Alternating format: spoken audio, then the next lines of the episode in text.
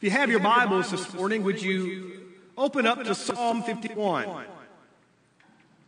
Psalm 51.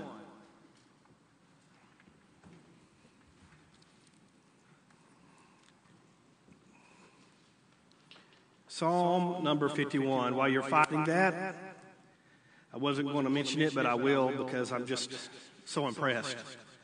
I did not think a man could get any more handsome than Ryan Farney until he showed up today with his beard and bald head.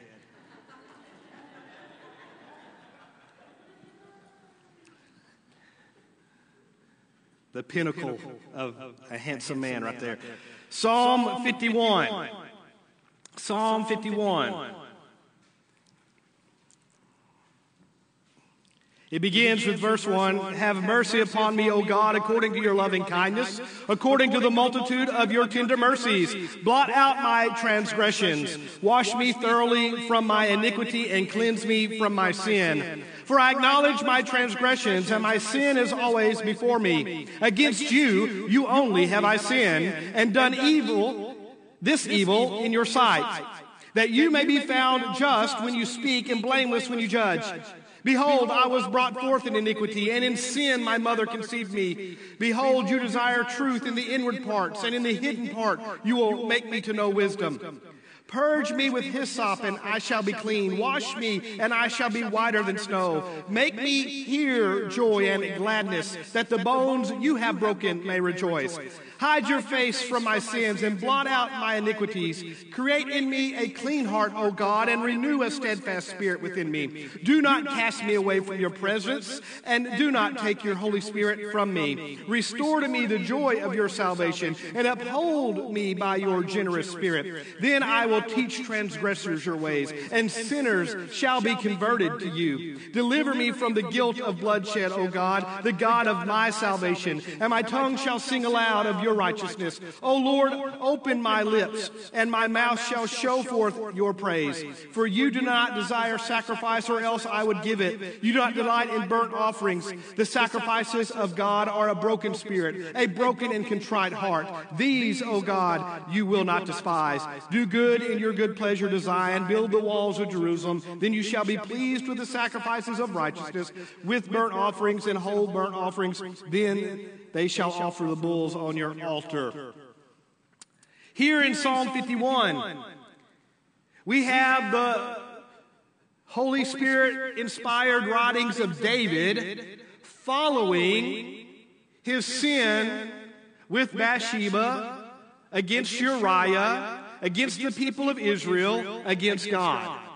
We have the words of a man who's broken over sin and who's called out to God for forgiveness. We have here a psalm of repentance. The great preacher Adrian Rogers, decades ago, said, The word repentance has been neglected in many of today's churches. But while it may have dropped out of some pulpits, it has not dropped out of the Word of God. In fact, the Bible has a lot to say about repentance. And here we come across one of the texts in God's Word where God has a lot to say about repentance. And as we look in this psalm and we learn about repentance, we learn the description of repentance, the evidence of repentance, the practice of repentance. What we come to see is that repentance is productive. It's not just an act we do, it is something that happens to be productive in our lives. I want us to look at this psalm and pull out the elements of repentance. The first thing we see is repentance is priority. That's the reality of how this text describes the act of repentance, of repenting. Repentance is priority. That is, it is needed. It is essential to our lives. David here expressed his need for forgiveness through repentance after he was confronted with his sin with Bathsheba. He recognized that repentance was a priority for him. He needed to repent to God because of the sin he had committed. He had wandered off into sin. Most of you know the story. The short version is this David is the king. He's been anointed king at a young age. He's had God's favor upon him. He's a great warrior. He's expanded the borders of Israel. He has it all going for him. But one night he gives in to his sinful lusts. He takes a married woman. He has a, a, adultery. He commits adultery with her. To, he lies to hide his sin. He tries his best to cover up his sin. When, he, when it's not working, he has her husband Uriah killed. He sins. He lies, he commits adultery, he commits murder, he just gets deeper and deeper into sin.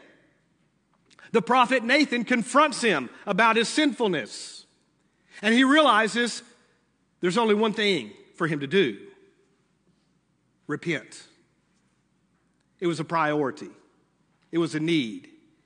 In recognition of his sin, David expressed repentance towards God.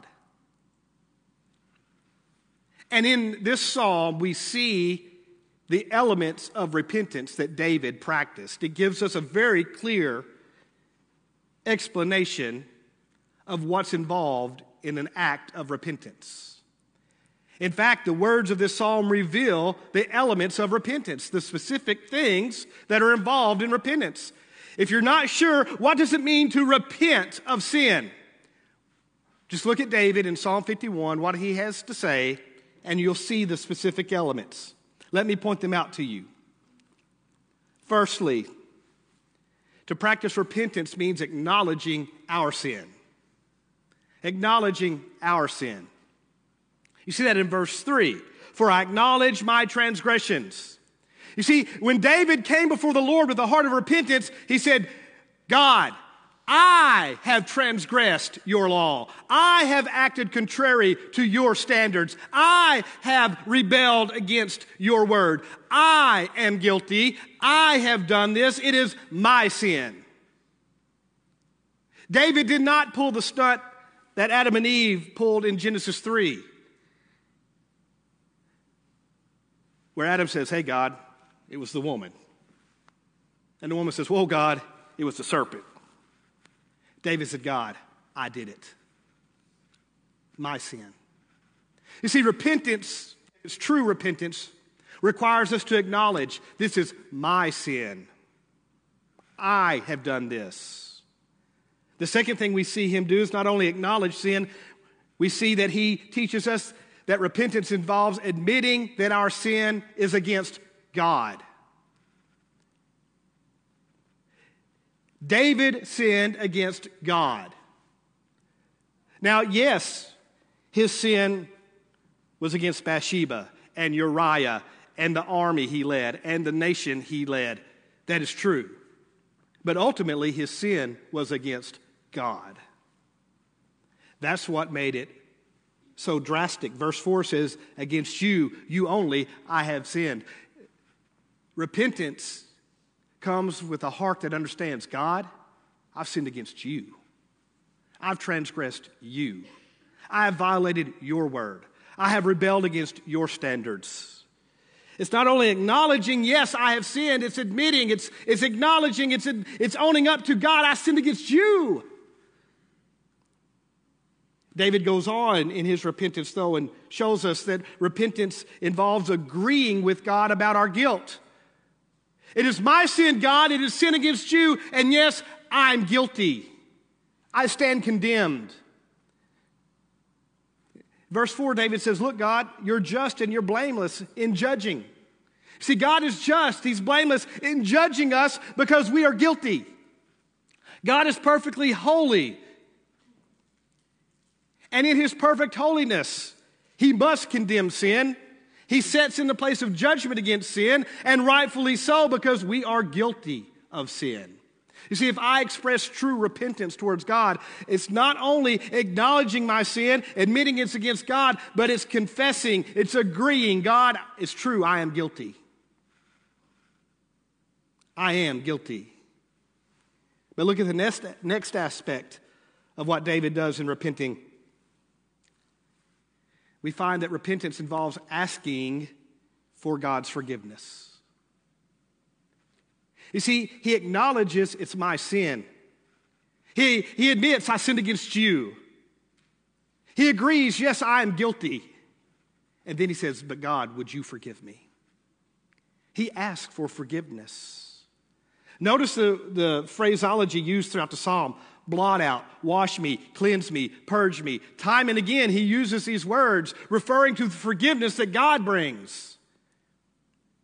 He's coming with a heart of true repentance, owning his sin, acknowledging his sin against God, agreeing he's guilty, and in doing so, God, would you forgive me? And we see one last element of repentance here, and that's turning in sincerity to God. You see, David doesn't just admit, okay, I sinned. He doesn't just acknowledge, God, I sinned. It's against you. I'm guilty. Forgive me, God, because I don't want any bad stuff to happen to me. He turns to God. Once again, it's revealed. Verses 10, 11, and 12 refer to a closeness with God, a seeking out of God, abiding with God. In verse 14, he calls out to God and says, God, you are the God of my salvation, an intimate interaction with God. It's not just to forgive me, I don't want the bad stuff to happen. It's, God, I want closeness with you. I want to seek you. I want to abide in your presence. I want to function and live with you. You see, what we see here from David in his act of repentance is an acknowledgement of sin, admitting it's against God, agreeing that we're guilty, asking for forgiveness, all the while turning from that sin and pressing towards God in faith. That's repentance as revealed here. Psalm 51 shows us that repentance is acknowledging our sin against God, confessing our guilt to God, seeking God's forgiveness while we turn from sin to God. That's repentance. That's what we see illustrated in this psalm. And the psalm even goes further to give us the evidence of true repentance. Evidence defined by and revealed in a broken and contrite heart. See that in verse 17. What is the motivation for true repentance? What is the evidence of having true repentance? A broken and contrite heart over sin against God. A lot of people will use the word repentance, but a lot of people are throwing it down like a get out of jail free card as if they're playing Monopoly. God, I repent, forgive me. But true repentance is motivated from a broken and contrite heart where we're broken because of the sin we've committed against God. In fact, that word broken comes from a Hebrew transliteration, shobar, to be torn or shattered. It refers to a state of brokenness that comes when we understand our own sinfulness. When I come to understand my sin compared to God's holiness, it breaks me. That's what that word means. To recognize the supreme holiness of God, to recognize the vileness of my sin, and to be broken because of it not to be flippant or, uh, or, or silly or just run of the mill or whatever, but to realize I've sinned against God and my heart is torn and shattered. The word contrite translate to mean to be crushed, to be pressed down under the heavy weight.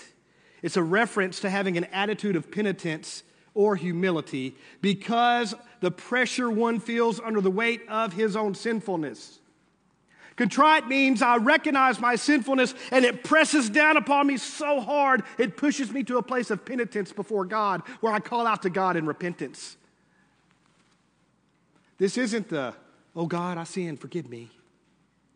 This is from the level of the heart being broken over sin and calling out to God with a repentant spirit God, forgive me. That's repentance. That's what we see in the life of David. So, what we come to understand, my friends, is this once confronted with our sin, our only appropriate response is repentance. Repentance must be our priority. When I sin, I have one option. There's one need in my life there's one priority I must look at to fall before God in repentance. from a broken and contrite spirit, seeking his forgiveness. You see, it's the Spirit of God who works to bring conviction upon us so that we can understand our sinfulness. And so we need to practice repentance when that happens. In fact, this psalm reveals specific reasons why we should practice repentance. It not only gives us the elements of repentance, it says, here's why you should practice this. For example, in verse 4, we see that repentance is needed because our sin is against God. Sure, David sinned against God. I mean, he committed adultery, he lied about it, he tried to hide it from his constituents. He did everything a politician does.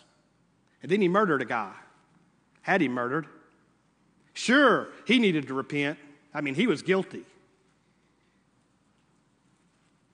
Of course, the scriptures tell us that even when we break the least little sin, we're guilty of breaking the whole law. And we've sinned against God. You know why sin is serious? Because it is rebellion against the one true living God. You didn't just offend this person, you didn't just hurt that person. It's not just that you sinned against him or her or whatever. You sinned against the one true, supremely holy, living God. That's why sin is serious. Sin is serious because it contradicts the character and the nature of God. Sin is the creation acting in opposition to the Creator. It is serious. You realize that it is God who has set the standards for proper actions, attitudes, and words. So when I act contrary to His standards, it's like I'm thumbing my nose up at God and saying, Forget you, God, I don't care. This is the God who poured fire and brimstone upon cities. This is the God who split the earth up and let it swallow people. This is the God who demands our recognition of his supremely holy state. And yet we thumb our nose up at him like it's no big deal. When we sin, we sin against God.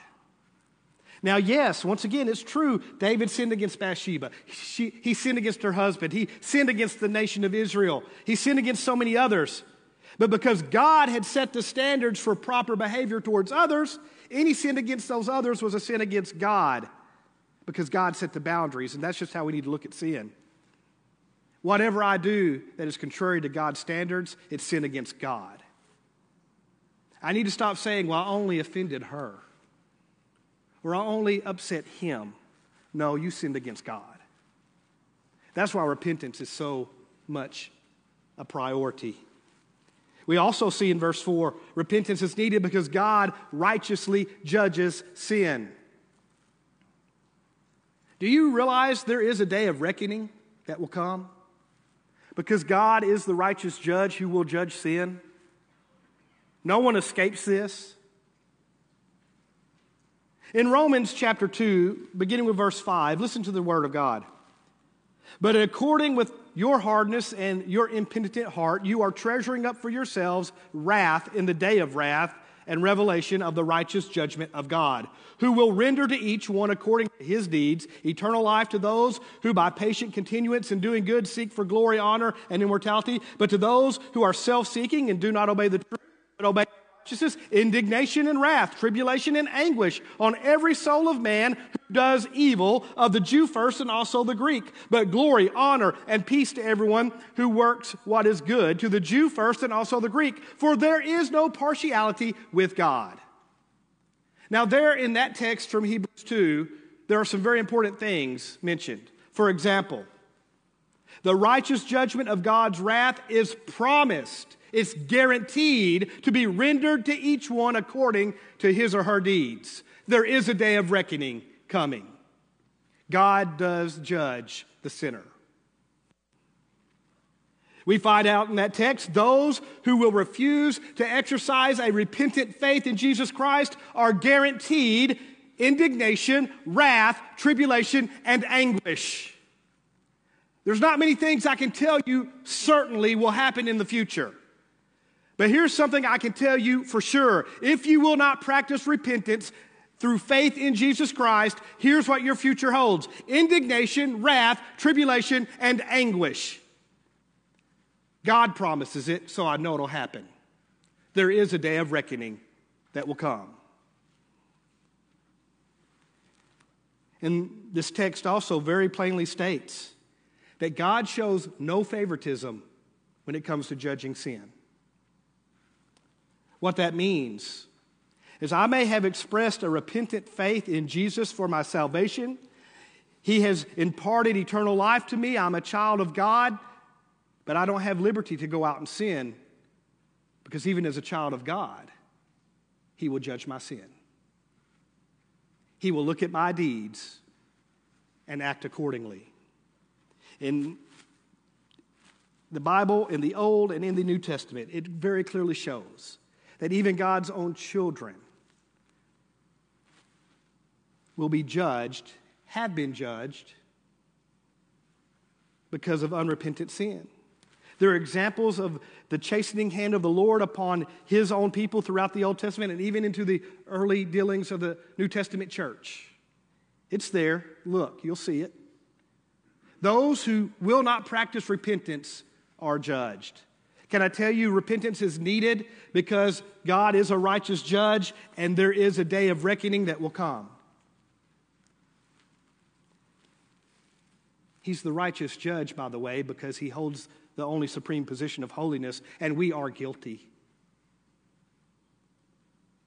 So David says, Look, you're just, you're righteous, you're good in your judgment because we're the ones who are guilty.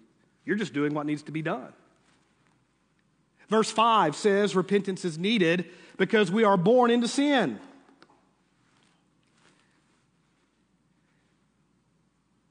David openly admits this.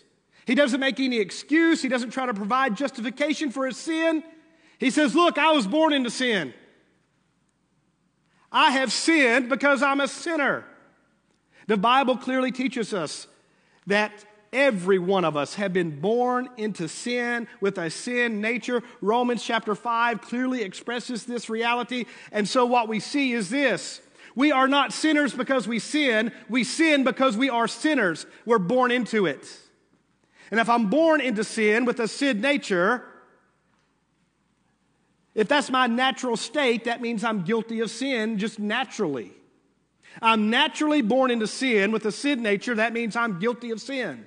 I stand guilty and condemned before God from day one because I'm born into it. Whether I'm awake or asleep, whether I'm practicing good deeds or doing evil, as long as I abide under the sin nature, I'm guilty before God.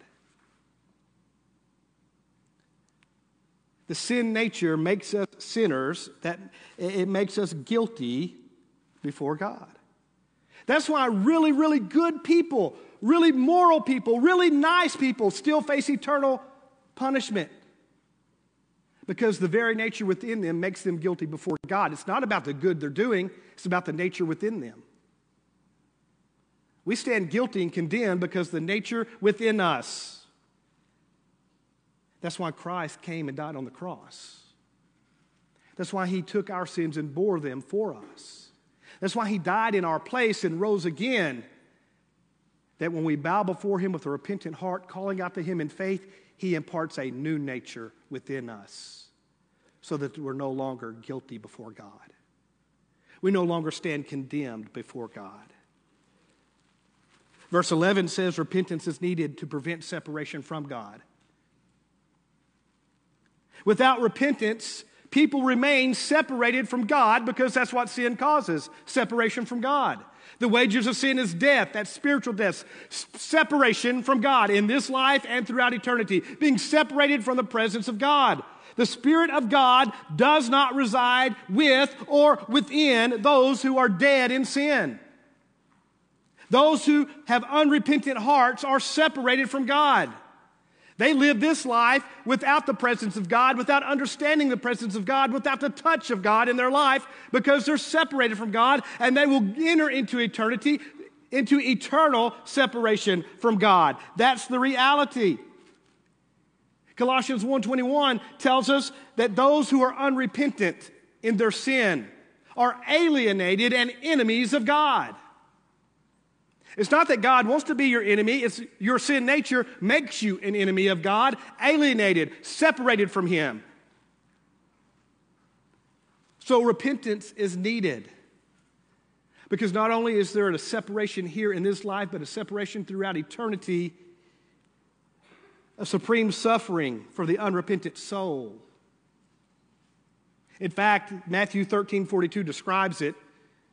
It speaks of that unrepentant soul and says they will be cast into the furnace of fire where there will be welling and gnashing of teeth. Repentance is needed to prevent separation from God in our earthly life and throughout eternity. The Holy Spirit convicts me of my lost condition I fall before the Lord Jesus with a repentant heart, calling out to Him, admitting my sin and guilt, confessing that He has died for me and risen again, and asking Him to forgive me and be the Lord of my life. That is repentance that saves me from the separation that sin causes. And once I do that, as a child of God, I still need to practice repentance because unrepentance as a child of God will break my fellowship with my Heavenly Father. There'll still be a separation, not in relationship, but in fellowship with my Father because sin will cause that disruption. Isaiah 59 2 tells us that sin breaks our closeness with God, that our prayers go unanswered, that He turns His face from us, even as His children. And so, even as a child of God, I practice repentance because I don't want a separation from God. So David makes a very clear case why repentance must be a priority. But then he goes on and explains something else. He explains that repentance is possible. This is possible not because of who we are, not because we have a desire for God. Repentance is possible because of God's own character, because of who God is. We have an opportunity to practice repentance. You'll notice there in verse 1 repentance is possible because of God's mercy, God's loving kindness, God's tender mercies. Repentance is really a grace given by God for us to practice. It's made available to us because of who God is, not because of who we are. It's made available to us because of God's mercy, His grace, His love, not because of our merit or we deserve it. Repentance is the work of God. The opportunity to repent, the opportunity to turn from sin to God. It is available because of God's love for us because of his mercy given to us, because of his grace shown to us. This is a work of God. You know, my friends, I, I, mean, I hate to be the bearer of bad news, but we rightfully deserve condemnation. We rightfully deserve punishment. But God provides the grace of repentance that we might escape condemnation and punishment simply because He loves, not because we deserve. This is the work of God, an expression of His love and grace. Because if we are condemned, we pass from this world and enter the place called hell, we get what we deserve. That's justice for us. But because of God's rich grace and deep love, His ex- endless mercy, He's made a way for us to repent and be forgiven. This is the work of God. In fact, God brings conviction and draws us to repentance. Do you realize that you and I, in of ourselves, we would never come to God with a repentant heart? You and I, in and of ourselves, would never seek God out. It is God who convicts us of our sin and draws us to the place of repentance. David said, Give me wisdom or make me know wisdom. He said, Make me hear. He said, These bones you have broken. These are all references to the work of God in his life to bring him to the understanding of his sin that he could come to a place of repentance. The Spirit of God brings the illumination to our minds to recognize our own sinfulness. In our own lost and sinful condition, we don't recognize that. It's not until the Spirit of God reveals to us we are lost and undone, we are condemned in sin. It is only then that we understand wait a minute, I really do need to be forgiven. I really do need to repent and come to the Lord Jesus. You see, it's the Spirit of God that brings the discomfort, the pressure, the pain that's needed for us to come to a recognition of our own sinfulness. We call that the conviction of the Holy Spirit. The Holy Spirit brings conviction of sin and draws us to the place of repentance. So, apart from the Holy Spirit, we would by no means ever feel the need to practice repentance as a lost person or as a child of God. It's the work of the Holy Spirit calling us to a place of repentance. You see, repentance is possible, my friends, because God's love and grace makes it possible. He calls us to repentance so that we can experience the reality that God is the only source and conveyor of forgiveness. See, that's what the Holy Spirit's doing. He's making us aware of sin, drawing us to the place of forgiveness, because He's making us aware that forgiveness of sin is conveyed only by God through the redemptive work of Jesus Christ on the cross and His resurrection from the dead. That's where forgiveness comes, and the Holy Spirit calls us to that place through repentance. He draws us to repentance so that He can blot out our offenses and cleanse us from our sins. That's how the psalm begins there in verse 1 and 2. That's the work of God. Repentance is possible. But David doesn't stop there. You're wishing he would have, but he didn't. Because then he talked about how repentance is productive. You see, repentance has to be our priority because of our own sinfulness. Repentance is possible because of God's own character. But once we practice repentance, what we find is it's fruitful, it's beneficial. Repentance produces blessing in our lives. We're not only forgiven, it's not only the means to, to receive eternal life and then continually practice a process whereby we can be cleansed from unrighteousness. There are a lot of productive, practical, fruitful results of repentance, and David lists them. For example, in verse 10, he says, A product of repentance is a clean heart. A clean heart. Now, we need to understand that word clean. Tahor. It means to be ceremonially, morally, and spiritually pure, having an official pronouncement of being pure. Now that's important.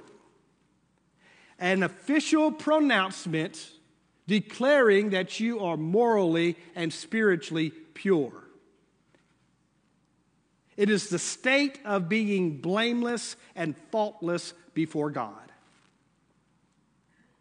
How can I stand blameless and faultless before a perfectly holy God? Through repentance because of the work of Jesus Christ. Colossians 1:22 says Jesus through his death and resurrection reconciles us to God to present us holy and blameless and above reproach in his sight. How can I be pronounced morally and spiritually pure, blameless and faultless, because Jesus on the cross of Calvary shed his blood that he might present me holy and blameless and above reproach. But I get that applied to my life when I fall before him in repentance, asking for his forgiveness. You see, repentance is the source to being proclaimed blameless and faultless. In speaking of this work of Christ, John MacArthur said it this way When God looked at Jesus on the cross, he saw you. And now, when God looks at you, he sees Jesus. How am I blameless and faultless before God? Because God looks at me and sees what Jesus has done and applied to my life. It was accessed in my life through repentance and faith. A clean heart. Repentance and faith combine to apply the redemptive work of Christ to our lives. And then ongoing repentance as a child of God helps me maintain a morally pure standing with God. Here's a second benefit listed here a steadfast spirit. This is still verse 10. A steadfast spirit. Now, that phrase, renew within me a steadfast spirit, has a very expansive meaning. It encompasses many things. It is the spirit within us that is the product of God's development, His formation.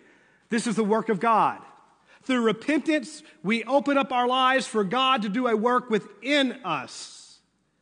It is the result of a divine plan, a divine arrangement where God is orchestrating His will within our lives. It means to have a spirit that is arranged, secured, and fixed by God. It can refer to having a spirit that is durable and lasting.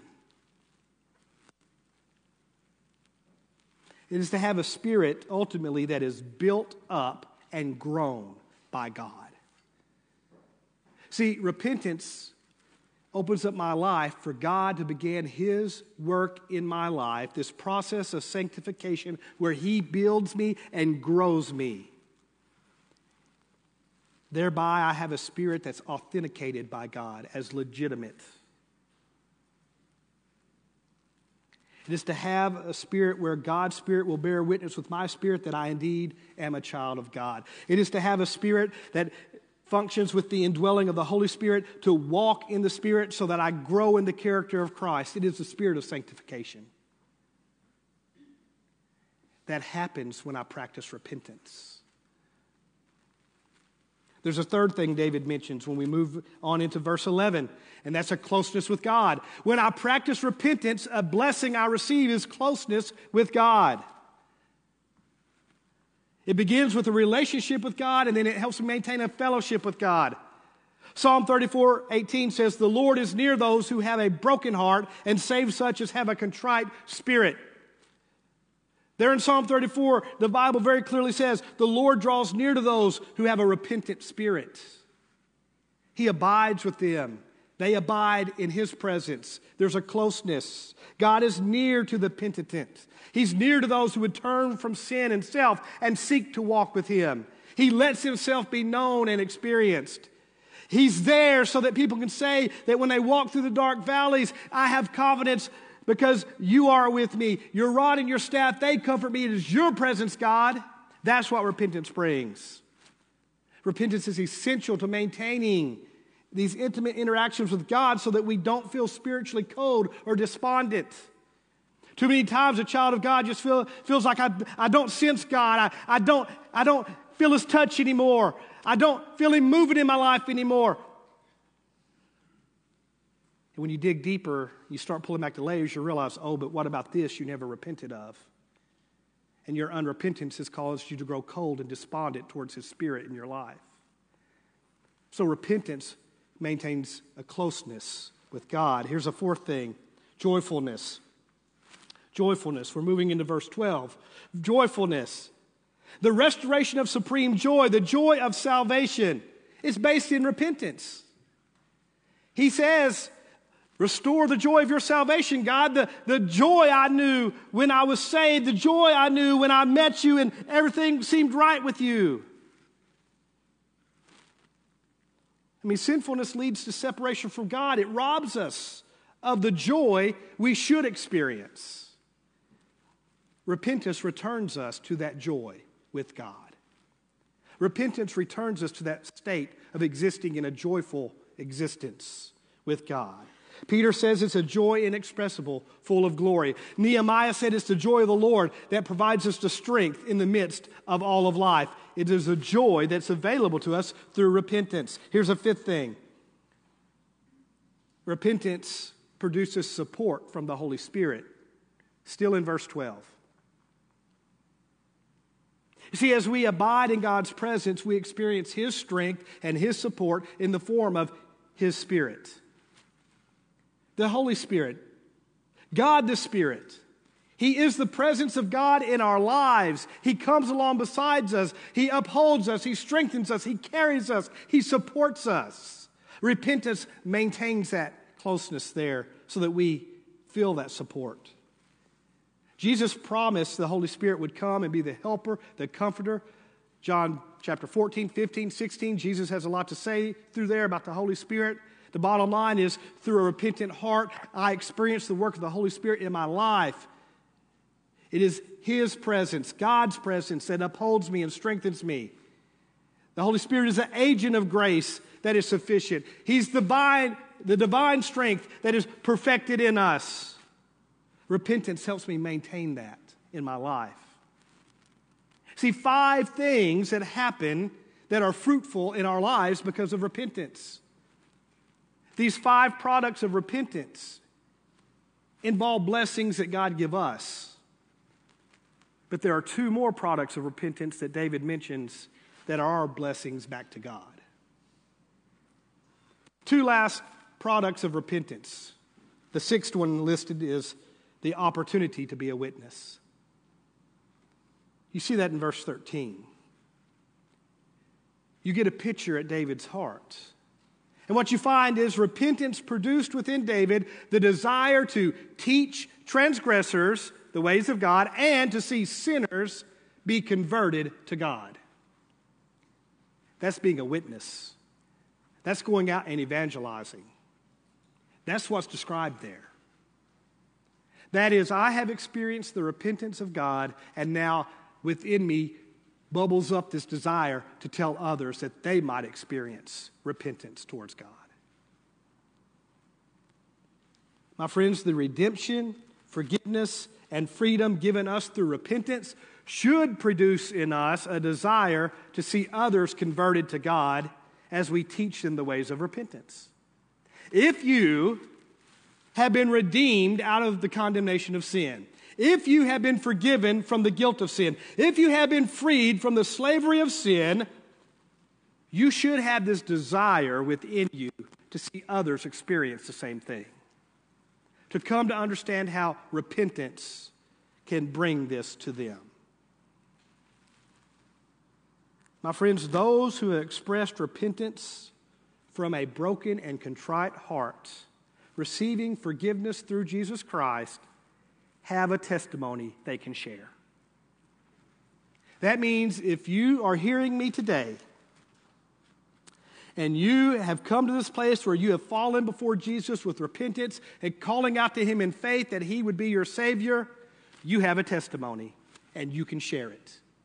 You can be exactly who you're called to be in Acts 1 8 when Jesus admonishes you to be his witness in this world.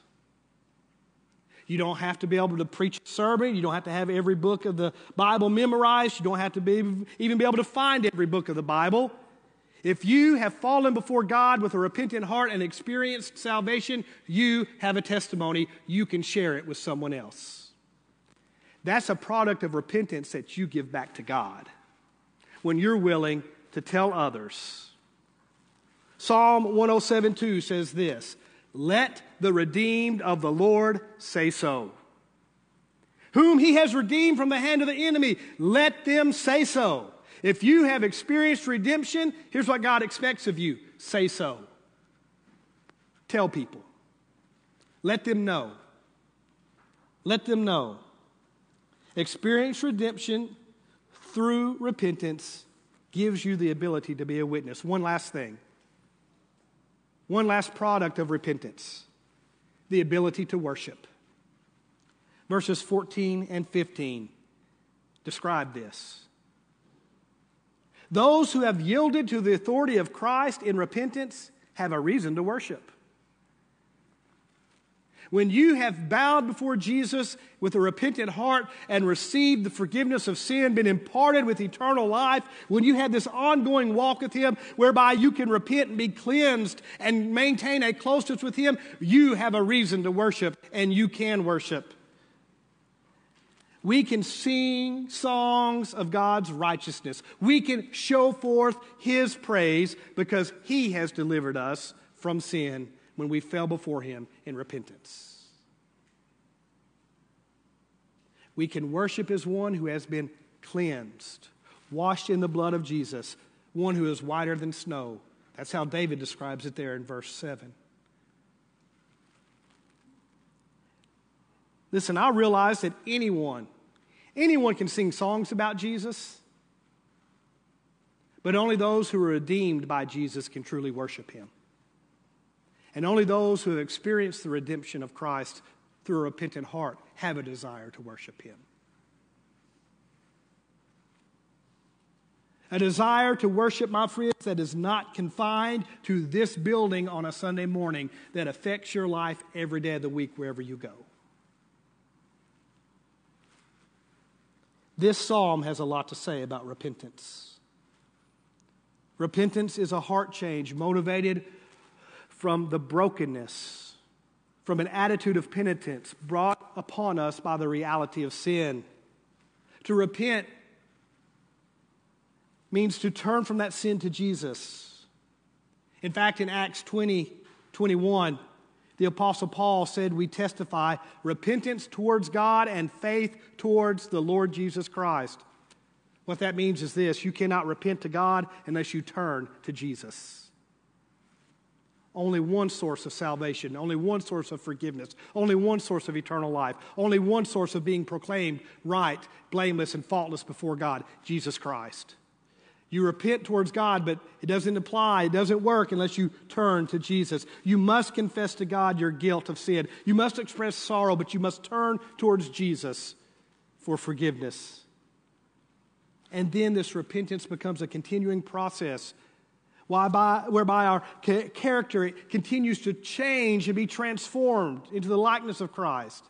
You see, repentance isn't something we just do once, we're saved and we forget about it. It's a brokenness over sin, followed by a process whereby we repent day by day because we want to grow in the likeness of Christ. Repentance should be a priority.